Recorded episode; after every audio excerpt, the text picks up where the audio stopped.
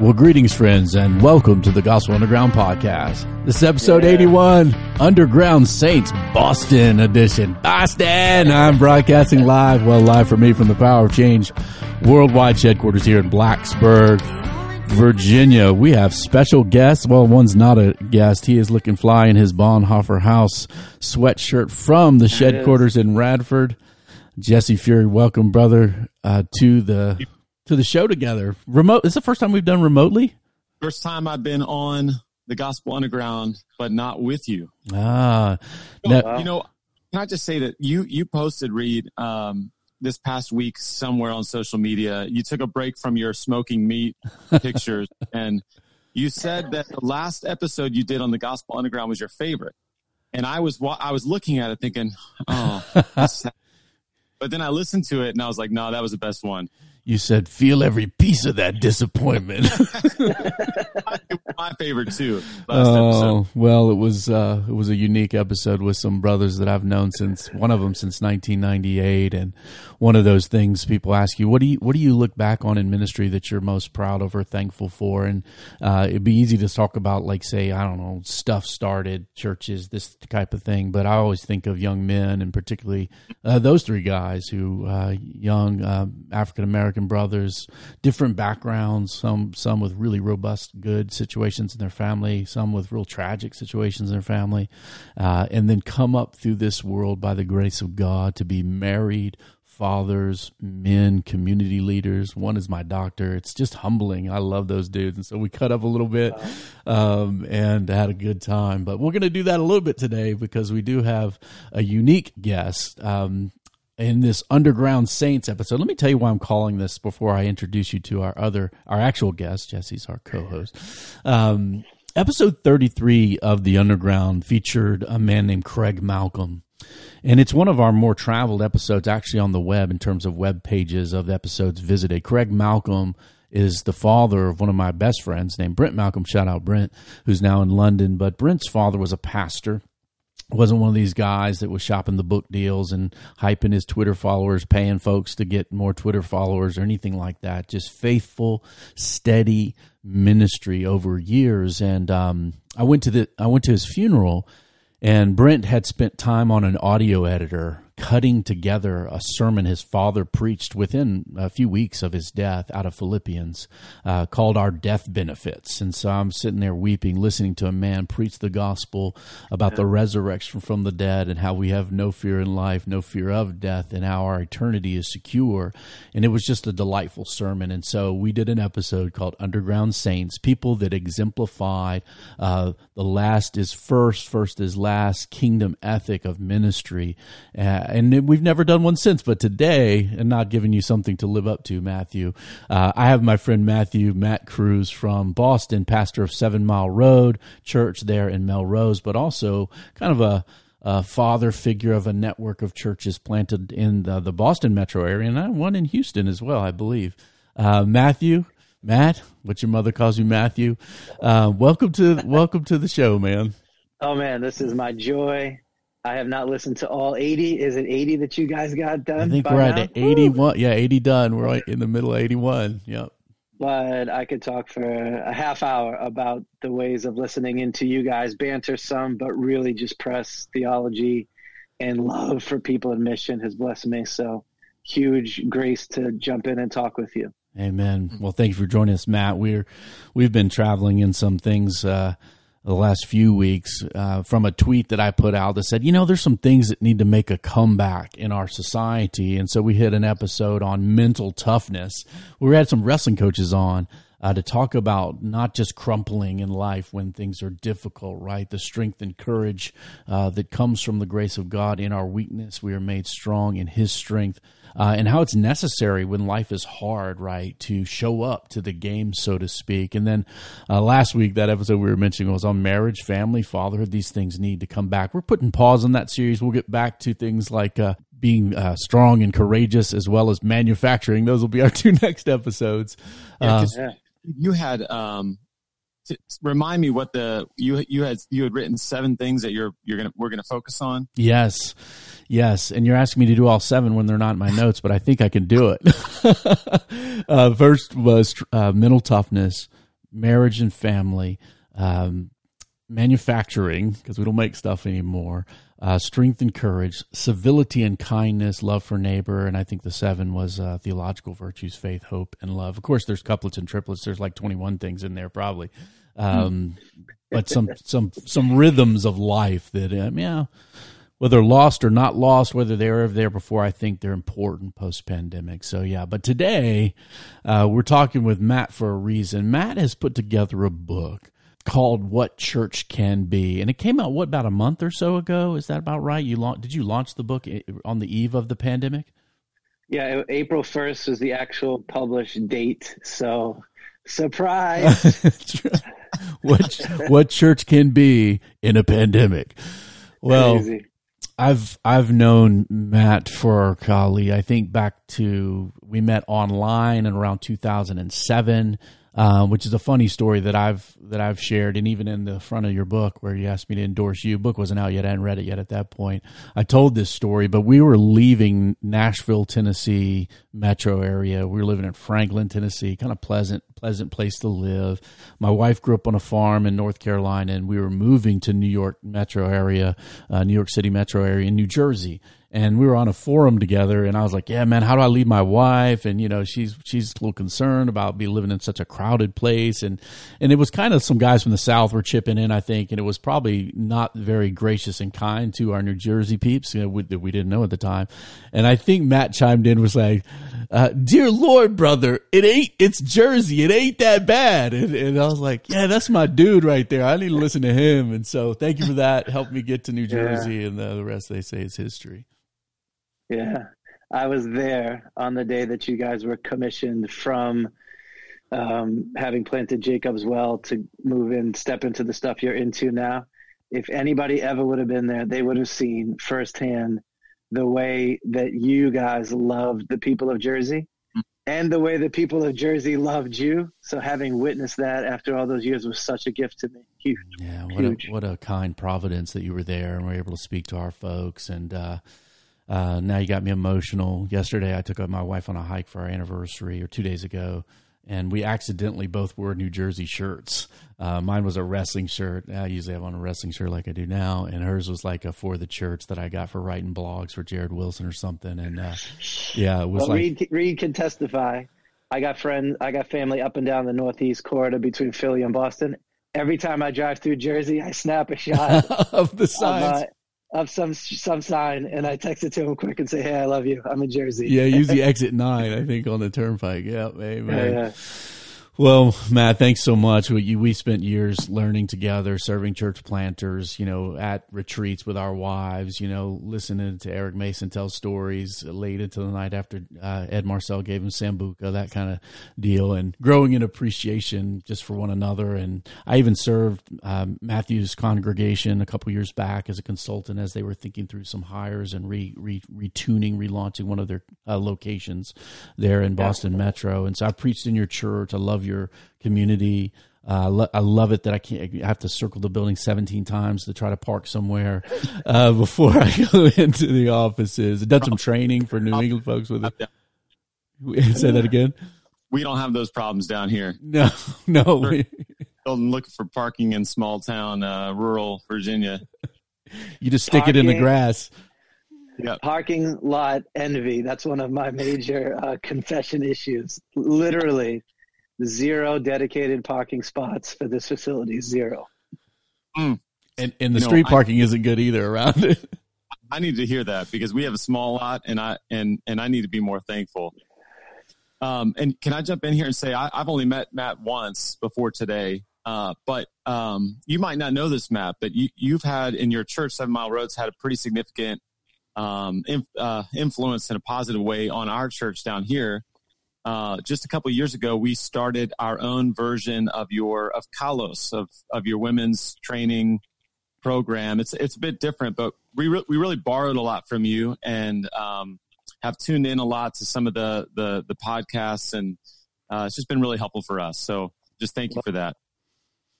Yeah, for five years or more now, we've been hustling at how do we build a culture where every woman that Jesus yeah. gives us is valued and loved and gospeled and equipped and mobilized? And how do you build a culture where men and women are rightly related and fully engaged in the life and mission of the church? So, man, Amen. If that's helped you, that's huge. It has. Um, yeah, they've created a whole uh, training track based on it, Matthew. It's it's fun to watch and see the the influence of, you know, f- friends of mine uh, from afar, you know, kind of shaping some, some trajectory here as well. So, yeah. And, uh, wow. you know, uh, back to the parking, the, our church is going to buy a house next to our, well, maybe we got to vote on it, right? We got to vote. We haven't voted yet um, to basically turn their yard into another parking lot. And so, uh, I, I so the day that Jesse and I get to circle your building fourteen times in park, uh, it will be a good day. It'll be a good day.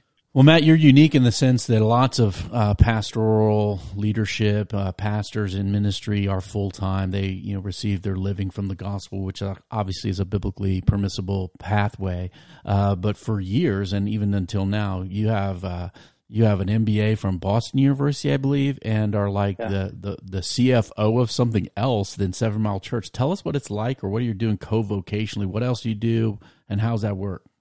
Yeah, so when the first when the idea of church planting first came on our radar, it was a just a wicked left turn out of nowhere. So I had not been tracking toward gospel ministry. I was finishing an M B A at B U and thought my life would be there somewhere. So in the first years of realizing, whoa, church planting is going to be a part of our life, we had to figure out the finances. Super expensive up here, and starting a church from scratch, fully encouraged and helped by a real small church, but not really well funded. The question became, how's that going to work? So every year for the last eighteen years, we've had this conversation in the spring about next year, how's our life going to work? And in his grace, my high school prin- God opened a door where my high school principal had become superintendent of a school district uh, where I grew up and needed some help with some of the skills I was good at. And over these years, what has unfolded has been a a good ebb and flow of earning some funding by working a vocation and doing it as well as I can and loving the people there. But then balancing having enough emotional and spiritual energy to do the work of not just being a dad and a husband, but also a missionary and a shepherd of our people. Um, some of it is based on the way that I'm built, so I don't mind having a lot of irons in the fire at the same time. And some of them has been prayerful conversation of saying, who are we called to be? And how does everybody involved in this structure their life around the mission? For us, it has meant saying keeping a, a part-time-ish day job is going to help with the mission. So let's build a life around that. And, uh, the last thought was, who are you married to? So my wife is just the best. She's not built to be like, let's just pray on Thursday and see if Jesus sends a check on Friday. So having a game plan of this is how our finances will, will work so that we can grow a big family just north of Boston was actually a sacrificial act of love to her. And God's been gracious through the whole thing. But I don't want to exaggerate the nature of the day job. I got lots of men and women in our church with real serious day jobs that take every ounce of their energy to do. My setup is a little bit different. I think the people I work with and for would say, we love him, he's competent, he cares, he's fruitful in the work. But in counsel with our pastors and our church, it's always the question of, how is this not going to be too much to function well? And God's blessed it. Amen. Well, when we evaluate and assess church planters, we can look at their ability uh, to run a budget. And usually that means have they run their youth group budget or their or their household budget well. Right, right. Matthew didn't get that question in his uh, assessment interview, I bet. Well, hey, let's transition to the book. And I want to do that by uh, asking you to explain yourself. Um, there's a couple of things. There was a there's a backhanded comment about Seabiscuit, which I won't get into because that, that'll get me emotional because it's one of my favorite books. Uh, but you you said you didn't like the movie, so not the book. So I'll, I'll let that one pass. But this one here, uh, I want to ask. And so... Um, I'll just read it, and then you can explain yourself to Jesse. So I am not a foodie. I know this is a cardinal sin against American culture right now. Sue me. Maybe it's because my wife Grace is a wonderful, fantastical Italian super chef who regularly serves up meals that would win contests on the Food Network. Maybe it's because the sleepover menu at my grandmother's in Queens included White Castle hamburgers, Oscar Mayer prepackaged bologna on Wonder White Bread. Maybe there's something biologically wrong with my palate. Whatever it is, I don't really care about the latest ingredients, the sexy new vegetable, or the cool new restaurant that just opened. My culinary thought process is elementary. I'm hungry. There's food. I'm good. And oh, wait, it gets better. This has caused major relational conflicts within our pastoral team because the guys I serve with are foodies. One of the pastors glared at me in disgust when I brought a peanut butter and jelly sandwich to a lunch meeting, and when I later admitted I don't, I didn't know that there were different kinds of vinegar for salads, we almost came to blows. Bologna sandwiches and P B and J in in an area where there's lots of lots of new good restaurants. I've eaten at some with you. Explain yourself, Matthew. I am utili- I am utilitarian when it comes to uh, to food. Oh, and we laugh about it all the time because the irony of, I am telling you, you know, four or five nights a week in my home, you would be like, this is the greatest homemade meal that happened in Massachusetts tonight. So I I, I kind of just enjoy it so much at home. I don't. Uh, it's not on my radar to seek it out outside of home, and. Uh, My guys are the opposite, man. They are into the food scene, the restaurant scene, the coffee scene, and I'm just like, I'm good. Yeah, they took me one time to some breakfast place where they had pulled pork, like eggs or something, and I was like, where yeah. are where are we at this place? And and you know, be honest, I'll make a confession. I'm not a foodie either. I like I like stuff, and I, I like chain restaurants. I used to get embarrassed in New Jersey, like, anybody want to go to Chili's? It's like, uh, no, you're embarrassing us, Pastor, and don't say Papa John's from the pulpit ever again. Jesse, Jesse, are you giving him a pass? I know you do a little foodie action yourself. Oh, yeah, no, no, no. There, I mean, now, for I, the only thing I wouldn't give a pass to is I don't think there's any such thing as a sexy new vegetable. Uh, Kale. I mean, kale ain't sexy. Uh, uh, now, I'm probably more of a coffee person than a foodie. You, you, Matt, you Dunkin' Donuts all the way up there? I'm also not a coffee drinker, and I get hell for that. I've been told. I've been Reason. told. I just got. I got too much natural energy, and if I began to add like high caffeine drinks to it, it would be a problem. So, yeah, I'll come to. Uh, Also, I wasn't a wrestler, but I was a power forward, and I bled a lot. So uh, you want those capillaries, yeah, yeah, yeah. That Gatorade's one of my go-to drinks too, but that's just uh, being, being on the courts all summer. I don't drink coffee either, Matt. We're bonding. We're about to hug virtually, I think. So we better we better get off this man crush I'm I'm building for my brother. Well, hey, the, the book is entitled "What Church Can Be." An optimistic yeah. vision with some blueprints. Now, so you obviously say in the subtitle optimistic. Um, yeah. So this is aspirational.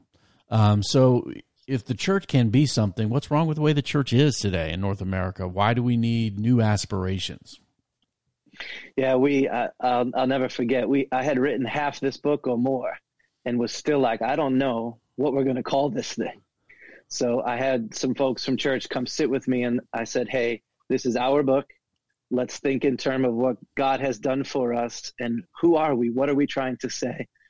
And about an hour and ten minutes into that conversation, somebody goes, well, what we're trying to do is cast a vision for what church can be. Mm. And then it was like an epiphany moment of, oh, snap. So then we work with like twenty versions of that phrase. Um, but it, it's emerging from the life of our church. So the book is not, I mean, I'm down with polemics when needed, and there'll be some critiques in eighty thousand words, of course, but this is not polemic. This is optimistic. This is invitation in to say to people, hey, there is something beautiful possible if you would throw yourself fully into all that God calls a local church to be. This can be awesome. Amen. And we didn't just call it that because we've lived it, but I'm always meeting church planters and now meeting people who are involved in existing churches, and just generally disillusionment, discouragement, despair. about what church is going to be, especially in a post-Christian context like ours, tends to be the norm. Sometimes that's because people are just straight up wounded. I mean, don't forget where I am, epicenter of the, the pre-scandal with the Catholic Church. People are wary mm-hmm. of formal religion. There is uh, people who have just been starved of gospel and just lose a vision for what would a gospel-centric church actually feel like.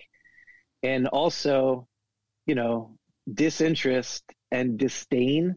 Those are the two major things that I receive in doing mission locally where we are, and people's shoulders, they just kind of drop, and and their vision for what could be is not there. And so we wanted this book to just be like a shaking and go, hold on, hold on. Yeah.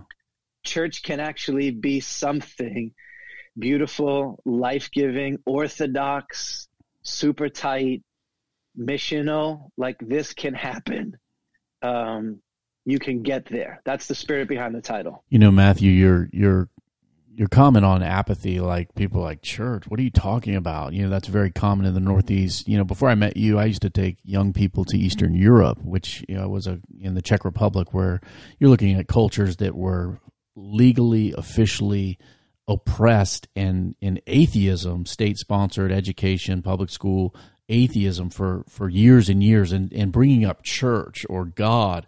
Um, right. It's similar to the Northeast now. It's like, what are you talking about? That is like something that's on the bridge over there in a statue, or maybe there's a pretty church building left in Boston. But what does that have to do with, there's a phrase you use in the book with all set, right? Hey, we're good. All set Bostonians. Um, I love it. You were, you were even using that phrase when I was doing consulting work with you. You kept saying all set Bostonians. I was like, what is that, like jet set? What is that? Uh, tell us a little bit about that phrase and what that means. Yeah. So any good missionary, um, is going to go and say, who am I sent to? And in one sense, we're all just wicked, bad sinners down to the core, and it doesn't take time to identify that. In another sense, every culture has its own idols, its own hangups, its own histories. So we've tried to find language to describe who it is that we are sent to. And the three things that we've come up with is wounded, which I just referenced before, mm-hmm. ungospeled. I, I, maybe in maybe in Virginia, this would be tough to to grasp, but my neighbors do not encounter a gospel-believing Christian for months or years at a time. They're not related to them. They don't go to school with them, work with them, hang out with them. So they don't, the whole gospel that they know is a straw man. It's a caricature. They're, they're not actually gospel yet. And then the third one is all set, meaning, hey, I live in the greatest city in the world. I got money in my pocket. We got four incredible pro sports teams. I got my hobbies. I got my health. Well, what do I need God for? That's just old school silliness that we've grown past now. And so one of the things we pray, I pray frequently for the people we're sent to, is for dissatisfaction with the status quo of their lives to be granted to them by God, so that there may be a hunger for something beyond the immediate illusion of all setness that they have. And then we go, how do you plan a church that is both loving and uh, properly aggressive with people who are deceived by an all-set mentality? Yeah, amen. It's a, it's interesting ministering in a Northeast context. You do have folks that can really have their whole life just sealed off from things that other people in America, you know, I go to Dallas a lot now. It's just very different in terms of what they're hearing and what they're seeing and what they're encountering day by day. And it's uh, it's almost like you have to pray kindly for the failure of all the props, right? All the things that we think will suffice and so fulfill us and make us, quote unquote, happy, whatever that means.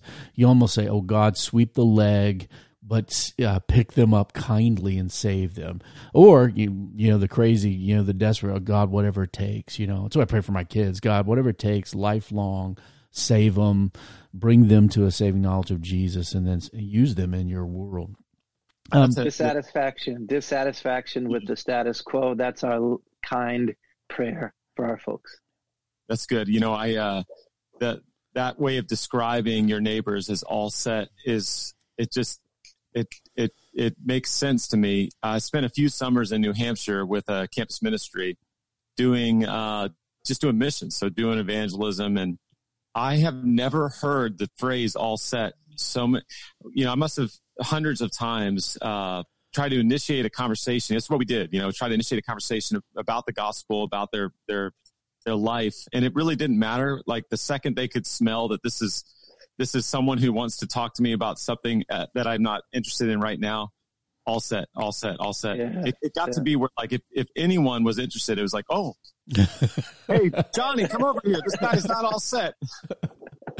It reminds me of uh, the comedian of social media, Kev on Stage, where he goes through the various ways that black people use the phrase, are you good or I'm good? You know, you good, I'm good. And like it means seventeen different things.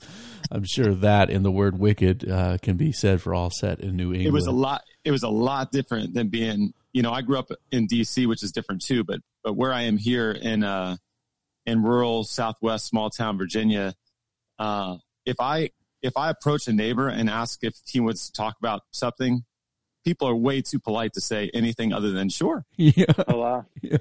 So yeah. it's just it's a lot different. Yeah. That's the way my wife grew up. And so the first time when we, we were actually launching in a hotel, uh, the Days Hotel Conference Center on uh, Route eighteen in East Brunswick.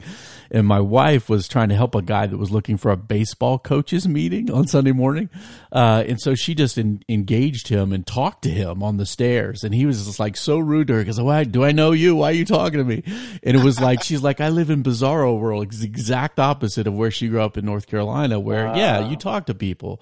He, in Jersey, if you didn't know people, just, you know, keep moving, keep the eyes down, you know, move fast.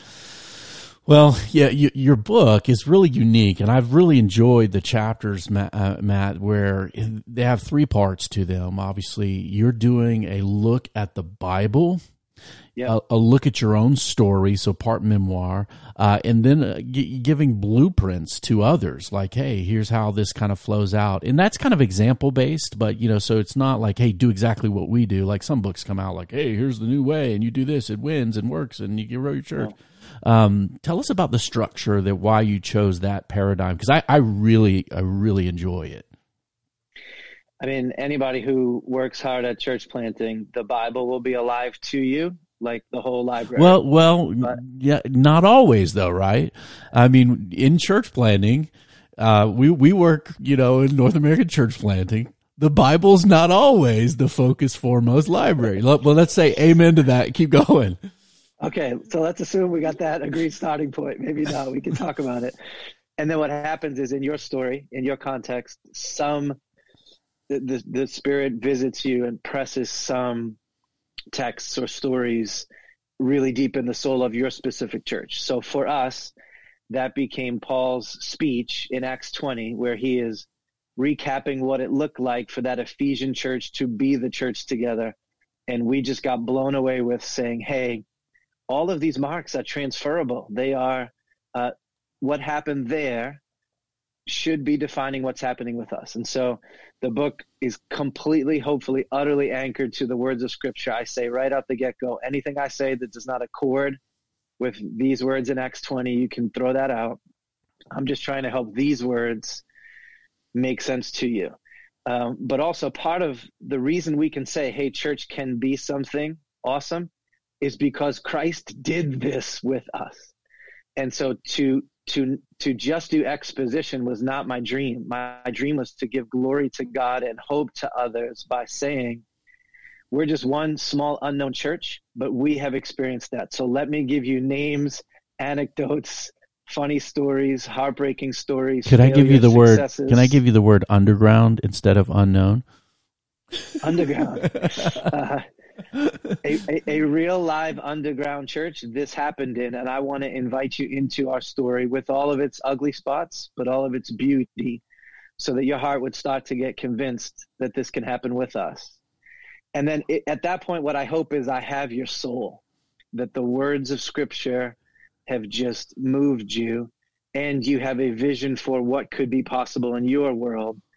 But then uh, we didn't want to leave it at that. I thought it would be really helpful to say, hey, end of every chapter, here's three, two or three ways that we have tried to live this gospel principle out.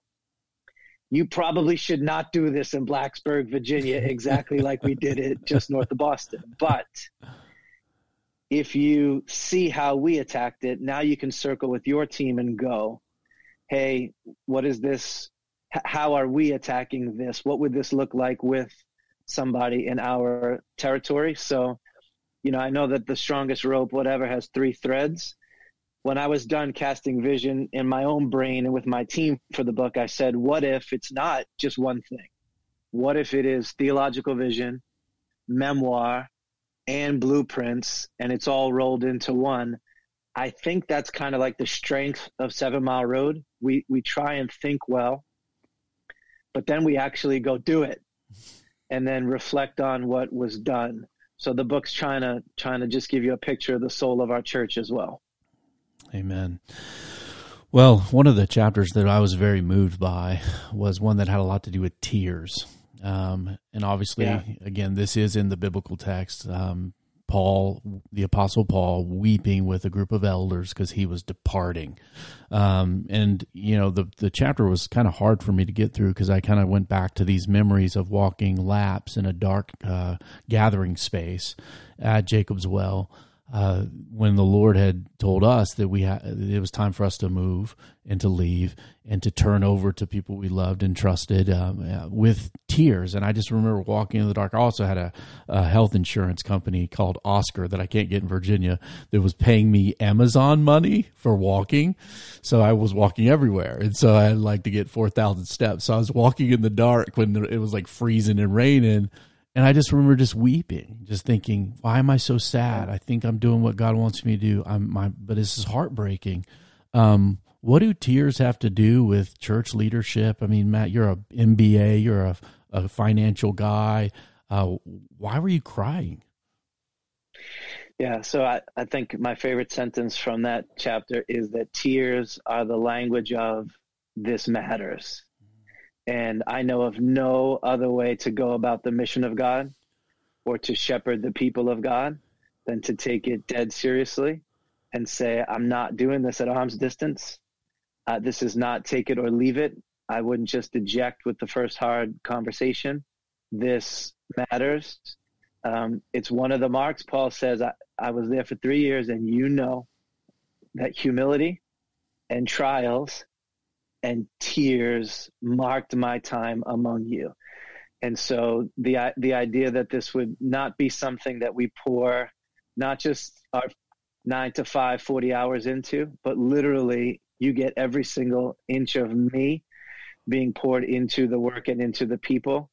That that was the way that he attacked all of his work. How could we do anything less? Amen. Uh, that almost killed me uh, in pastoral ministry, to be quite honest. I like, you know, somebody asked like, why, why are you doing this? Well, I care. I care a lot. You know, like, yeah. um, what do you say to a guy that, that maybe, how do you not care too much um, in the world of right. church planting or pastoral ministry? Sure. So like in every truth, there's a continuum, right? And no one's saying that there's not danger in the far end of having your very identity Uh, at your core wrapped up into the ebbs and flows of church planting, or that you would care so much that this would trump family or lead you to working unhealthy. That's not what we're, t- that's not the critique or the vision in here. It is how, I mean, uh, in, in my first two years of planting, I engaged with the local clergy in the zip code I was in, and I was shocked at how it was just a day job for them. And they just would turn it off, and uh, it was a career path, and it was very centered on their preferences, and that did not strike me as the Good Shepherd. I mean, the Good Shepherd lays his body in front of that gate. The Good Shepherd will leave ninety-nine behind and go find that one. The Good Shepherd is invested. He knows his sheep. How, how can we detach our emotions from this work? You can't do it. Yeah. Now, is it, is it costly? Yes. Yeah. Do you get hurt wicked bad? I mean, where do you get hurt more than in relationships that you lean into? But this is, it, it's worth it. Like the theme of the chapter is if you, if you weep over what God has called you to, There is a vulnerability in there, but it it is worth it, because what happens is you build a culture where you're attracting people who go, hey, this does matter. And then they bind themselves to you, not just at the functional level, but at the soul level. Yeah. And now you're inviting people into a community that they have never been a part of before. Wait, this thing goes way down.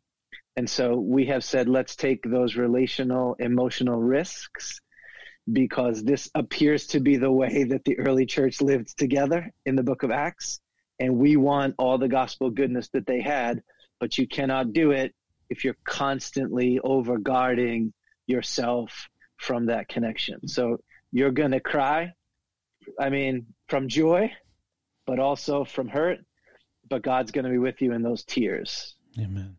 I'm currently not a pastor and don't want to be one right now. I don't even know what that means for the future, but um, when people ask me what it what about being a pastor, I was like, the best of the best of the highs of the highs.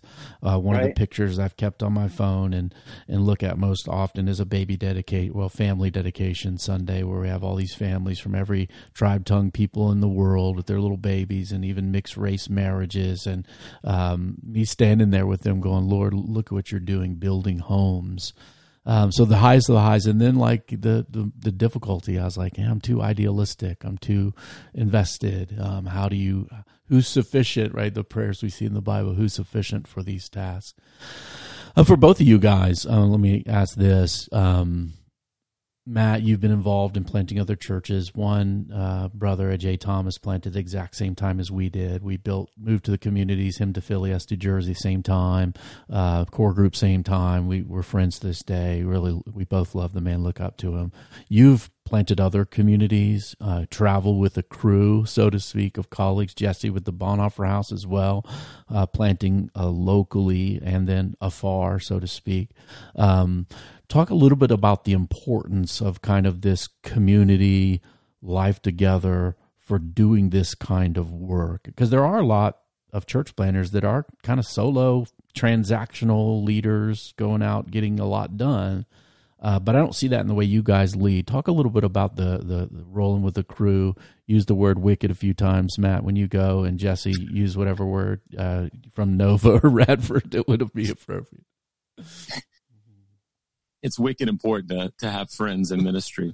You know, uh, um, uh, for for us, we've thought a lot about, with the Bonhoeffer House, you know, part of our vision comes from Dietrich Bonhoeffer, who wrote um, a formative book for, for our project here, uh, Life Together, which is uh, really about um, being being knit together in the formative years of training under the Word of God, Uh, with the hope, and this is what Bonhoeffer was hoping, is that, and, and it and it and it happened. Although many of those who trained with him uh, died not too long after they were sent out, but uh, with the hope that those networks would would be more than just transactional relationships, that they'd be uh, they'd be friends in ministry, that they'd support each other. And so for us, you know, we're we're not in a very um, um, you know. We, we've thought a lot about we we're not in a resource rich area here as far as finances go. Um, but but a, but a, for us, where, where we're rich is in our friendships and relationships. And so uh, we can send church planters out,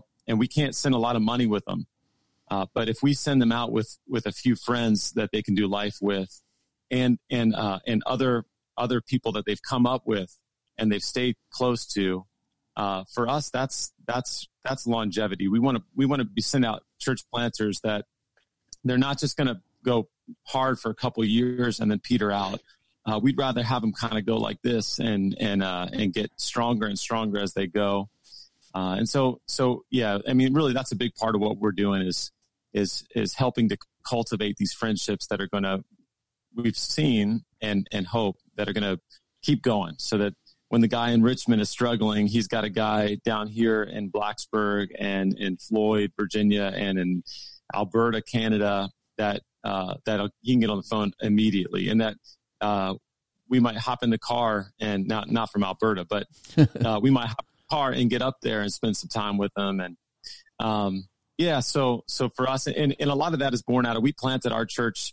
My best friend Brett and I planted together. Uh, not not always the best idea, but for us, it, it, it's worked really well. And uh, and so we looked at our relationships and went, this is something that we we think we, we have a unique, um, uh, we've got a strength here that we can we can help give to others. So we see it as, you know, we see it as super important for us, and, and a really big part of what we're doing as far as our church planting and, and training the next generation. Two chapters from the book come to mind with that question. So one is called Hands. And there's this, just this stunning phrase in the speech where he says, you yourselves know these hands. Mm. And um, the intimacy that would be required for that. So like, I know Reed's face for sure. I know his voice. If I close my eyes, I'd know it was him. But I, ha- I haven't lived tight enough to him geographically and missionally that if you just showed me his hands, I would know them. But like my dad, my wife, a bunch of the guys I pastor with, we have lived so close now that I, I, I know their hands, and I know what it's been like for them to to do ministry from the inside out of those hands. That is that is tight. We call it super tight community or relational intimacy. And there is life there that, you know, we're, we're saying, are we living close enough to know each other's hands? And then the other one's just called Team. I mean, I know Paul, you know, he's the he's the big shot, but we know he didn't go anywhere by himself, not once. He is always with a team of men. He can rattle off dozens of names of women who partnered with him. And so how are we being a culture, building a culture where you be you, but you being you is not enough. You got to be you uh, with a team of people to move that to success. And that's not the American way, mm-hmm. uh, but it's the gospel way. And the fruit that we've experienced in that, I mean, I've begged our church to understand, I did not write a book. We wrote a book. Mm. And I was the means of the words coming out, but we are tightly tied to this together. So we try to build a culture where that's not just words, but reality. Yeah. I, uh, and, and, and one of the things that I love about the book, Matt, is, um, I, I love that you've got you've got this titled An Optimistic Vision, and then immediately the first chapter you talk about um, almost dying in a spin class, and that that's what church planting's like. Uh, and, and and throughout the process, I I haven't finished it yet, but I've found myself uh, nodding along and thinking, this is what this is the book that I didn't have ten years ago. This is like so if. In, in, in getting a, a realistic vision, a vision that's that's saying both uh, this is an optimistic vision and it will involve dying. And this is a good thing. And actually not just a good thing, but an attractive, beautiful thing. Like come, it it, it just coheres with, uh, with the actual church planting process, um, with Jesus and his invitation to come and uh, pick up your cross and follow me. Um, yeah. And, and and so I I have loved the kind of um, behind the scenes pictures that you you talk about uh, that help us help me as a reader see this playing out in real life. And I think uh, even with Team and with Hands, that picture of Hands is just so helpful to think about. Uh, do I know the hands of the guys that I'm working with? And and uh, not only does that mean we're we're going to be um, well right now probably like elbow bumping, but like big hands and hugging and and putting hands on shoulders to pray and. But also we're working side by side and we're able to see, you know, the, that kind of shoulder to shoulder. We're just, we're, we're, we're moving, moving forward together. I, I've just, man, I've loved that. And, and, uh, and I also love that this is coming from Boston because it's not coming from Nashville where, uh, where sometimes it just feels like, man, this just sounds really easy.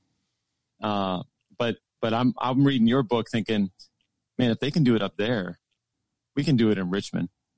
You know, and so anyway, I just, I, I've loved those kind of the, the anecdotal stories and, and it's been really helpful for me. Yeah. It's yeah. a, it's a very honest book. There's chapters called Scars, uh, Wolves. There's not, um, there's not a false present, presentation yeah. of church planter glory. You know, it's, uh, it's all of it there in there, Matthew. And I, and I thank you, Matt, for putting all that in there because I think, uh, too often it's either just very technical or transactional or, or just theological. So the uniqueness of putting those three together uh, is just of immense value to me personally.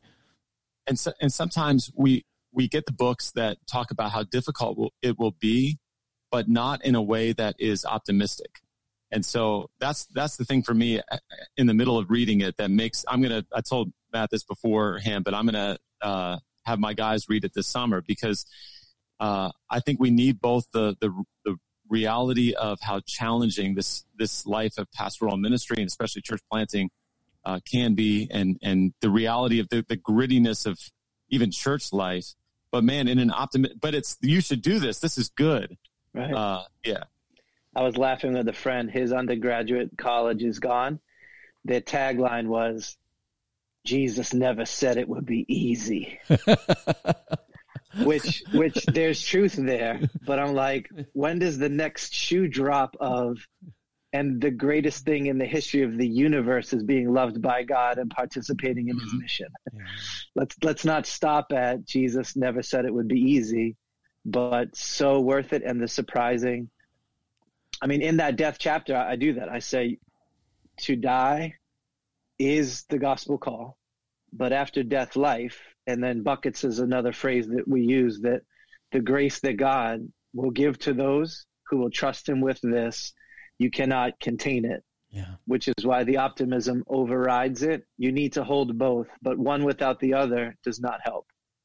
Uh, Matt, we're, we're, uh, I know you, you guys self-publish this because getting involved in the publisher world, it's a for-profit business. Even nonprofits are trying to make money.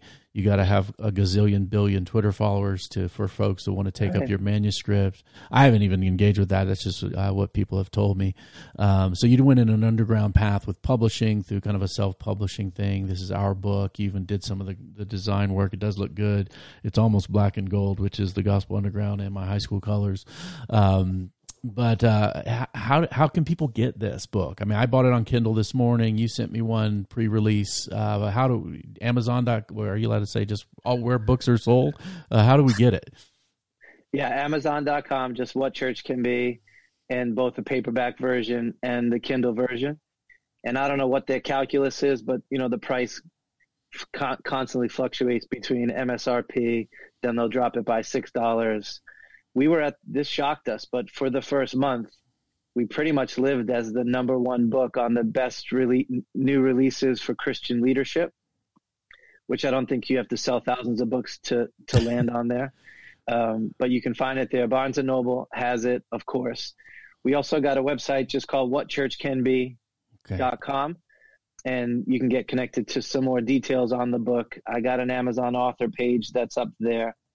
On June first, we're going to publish discussion questions for each of the twenty-two chapters. So like my big dream here is that somebody would read it and then they would go, "Oh snap, that was so helpful. I need my team to read it with me." And then the team would read it with them and they would all go, "Oh snap, oh snap, oh snap. We need our whole church to read this." And that in that concentric circle, this vision for church would move through. So we're going to publish free discussion questions on the first of June with ask yourself personally this question or two, but then have your church dialogue around this question so that the truths can be driven into the, the soul of the leaders and the soul of the church. So those will be up on What Church Can Be, and we'll hype it on social media. And uh, we're going to do a twenty-two episode podcast that just talks through the, the, the background story of how each of these thoughts and chapters came in. So it'll just be standalone to give some voices. I'll do it with a woman in the life of our church. So that'll be coming down the pike this summer at some point also. Is that Patty who's going to do that with you, your Kalos Conversations partner? Yeah, she's she's giving some formal part-time work to the church, so she'll help me awesome. Nail that. Awesome. Well, let us know when that comes out because we would like to follow along to that podcast in many forms. We can get written, electronic, audio. Um, we would like to see what church can be. So, Matt, as you, how, how how are you feeling about being a published author? Are you feeling big time now? Are you ready for the tours and buses with your face on it? Or whatever. That's my thought on that one. I, I will say that the thing nearly killed me writing it because of the slowness of tent making and a growing church and planting churches. So it was about a five-year process. But uh, I was uh, leading one of our, our Kalos team nights, so I was hanging out with five of our women in the church. And I said, I think this is like having a baby. You just you think you can't do it, you can't do it, you do it. And then when you're holding the baby, you're like, let's do this again. and then so, your wife, and then your wife said, uh, yeah, but it's not. no, no, they, the, the women are awesome at chuckling at me and loving me, but just with like a, you know, a sly grin. Okay. So no, it was worth doing. It was an act of worship. That's what mattered to me. We're all given talents, and Jesus says, hey, I'm expecting you to hustle and do what you can with those.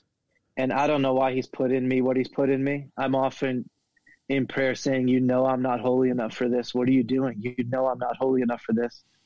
But if you put it in me, then I want to give it to your world. So I'm in. So mm-hmm. that, that's been the joy of the experience. And the, the published part, we're downplaying. And you'll often hear me say, we wrote a book just trying to forge that humility in my soul. Yeah, the using we in church leadership is a good a good uh, way to flow. Even if it's if you're a church planner out there and just starting, uh, find the we and speak that way, and don't make it just about uh, the me or the I or your own glory show. Yeah. Uh, Matthew, I appreciate all the eighties, nineties references, uh, oh snap, and such phrases. Uh, this is uh, I think we're similar of similar age, and Jesse's not too far behind us, so he can get our get these uh, idioms as well. Scalper's mouth was kind of new to hear a pastor tell you how to scalper's mouth, but I'm glad you do. Uh, but I do want to. Who has not who has not scalped tickets outside the Garden for a Bruins playoff game? Come on. Everybody in Boston, right? Uh, nobody in Radford, where Jesse lives, I can tell you that. There, there, there's some scalping. There's scalping going on in Blacksburg with Virginia Tech football games, maybe, but maybe for the Highlander soccer or basketball game, maybe. Right. Well, hey, let me close with this. I wanted to call you out again. I, I obviously mentioned this phrase earlier, but we'll finish on a lighter note. On page okay. ninety-five, uh, you say this, and this pisses off a lot of people in the world.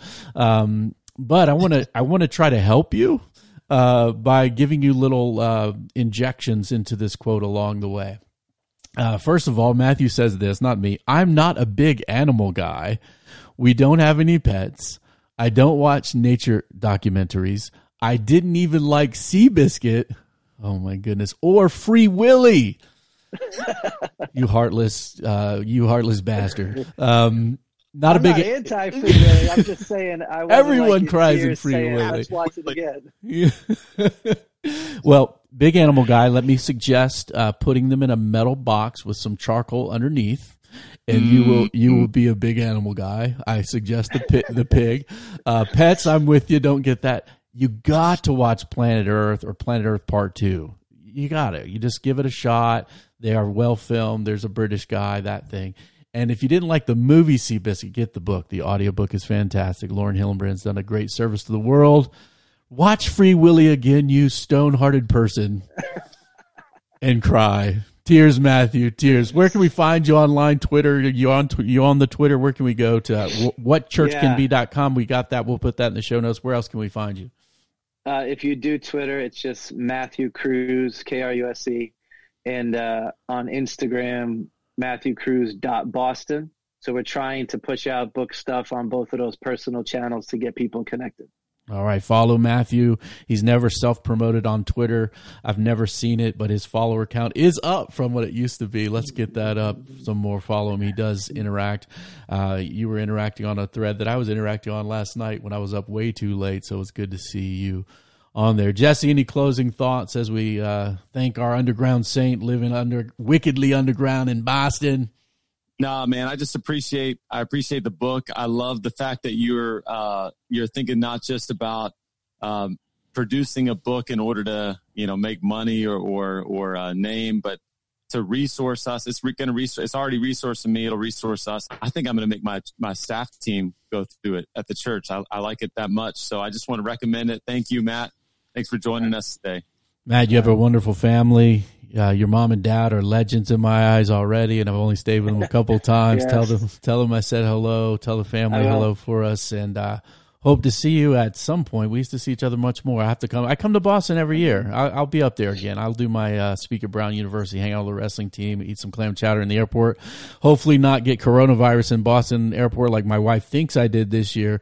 Uh, whatever that bug was, I'm glad it's gone. Uh, and uh, stay safe. gather when you can. I guess you'll never meet up there, right? Boston shut down for how long? No, I, they got new guidelines that we're going to work through with the church this week and see what the best course is forward. So crazy, crazy season, but we're good. Amen. Keep walking that seven mile road where Jesus tells us the scriptures are about him, opens our eyes, opens the eyes of the blind, that many might taste and see that the Lord is good. Thank you for joining us, Matt, Jesse. Always a pleasure. The Gospel Underground is a joint production of Power of Change and the Bonhoeffer House.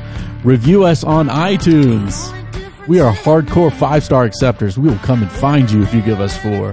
Send your comments, feedback, and or questions you might want us to take up on the Underground to info at gospel underground dot org. We are dialogue wickedly taking place in the borderlands between the church and culture. We hope to see you out there. Thank you, guys. Good to see you today. Peace. Peace.